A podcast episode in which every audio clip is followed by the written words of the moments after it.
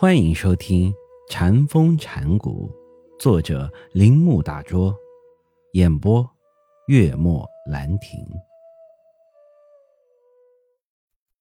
当我们了解禅师们所说的语言时，这是对我们自己的了解，并不是了解反映观念的语言的意义，也不是了解所体验的感情本身。因此，如果一个人，还没有达到禅悟的话，就没有办法使他了解禅。这正如一个人以往从来没有尝过蜜糖的甜味，就没有办法体会蜜糖。对于这种人来说，蜜糖的甜永远是一个毫无意义的概念。也就是说，语言对于这种人来说是没有生命的。禅宗法眼宗的创立者法眼文义，在公元十世纪初享有盛名。他问一个弟子：“你对所谓的毫厘有差、天地玄格作何解释？”弟子答道：“毫厘有差，天地玄格。”法眼告诉他，这样的回答不对。弟子又问：“我无法做别的回答。”您的解释又是如何呢？法眼答道：“毫厘有差，天地玄格。”法眼文艺是一位善于运用重复法的伟大禅师。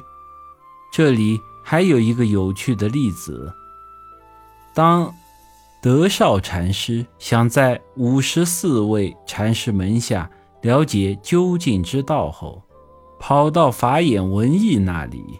但是，他并不想特别用心的参禅，只是和那里的其他和尚在一起。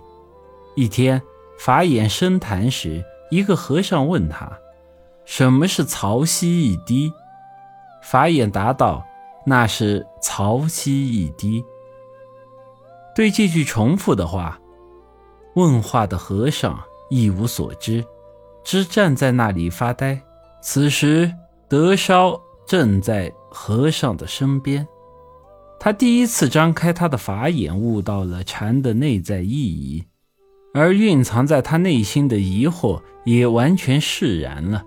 从此开始，他完全变成了另外一个人。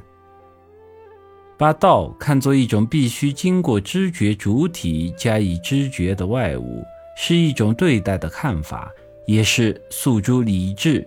来了解的，但是根据禅的观点，我们原本就生活在道中，根本不能与道相离。玄妙师傅说：“我们好像是全身没入大海里，却伸手向人讨水喝。”所以，当一个和尚问他什么是自我，他答道：“你用自我做什么？”从理智上分析。这句话的主要意思是说，当我们开始说到自我时，便立刻不可避免地建立自我和非我的二元对立，因而落入理智主义的谬误中。我们在水中，这是事实。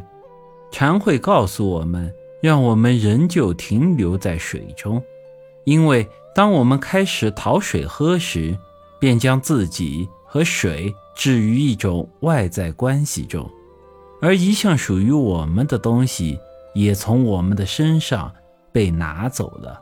一次，玄妙师傅招待韦监军用茶，韦监军问他如何是日用而不知。玄妙对此不做回答，只拿果子给他吃。他吃完果子后，又问这个问题。玄妙说。只是我们日常而不知，这显然是利用实际事物进行教授。另一次，一个和尚跑去请玄妙指个路，玄妙问他：“你听到潺潺的流水声了吗？”和尚说：“听到。”玄妙便说：“这就是你的入处。”本集播讲完毕，请您继续收听。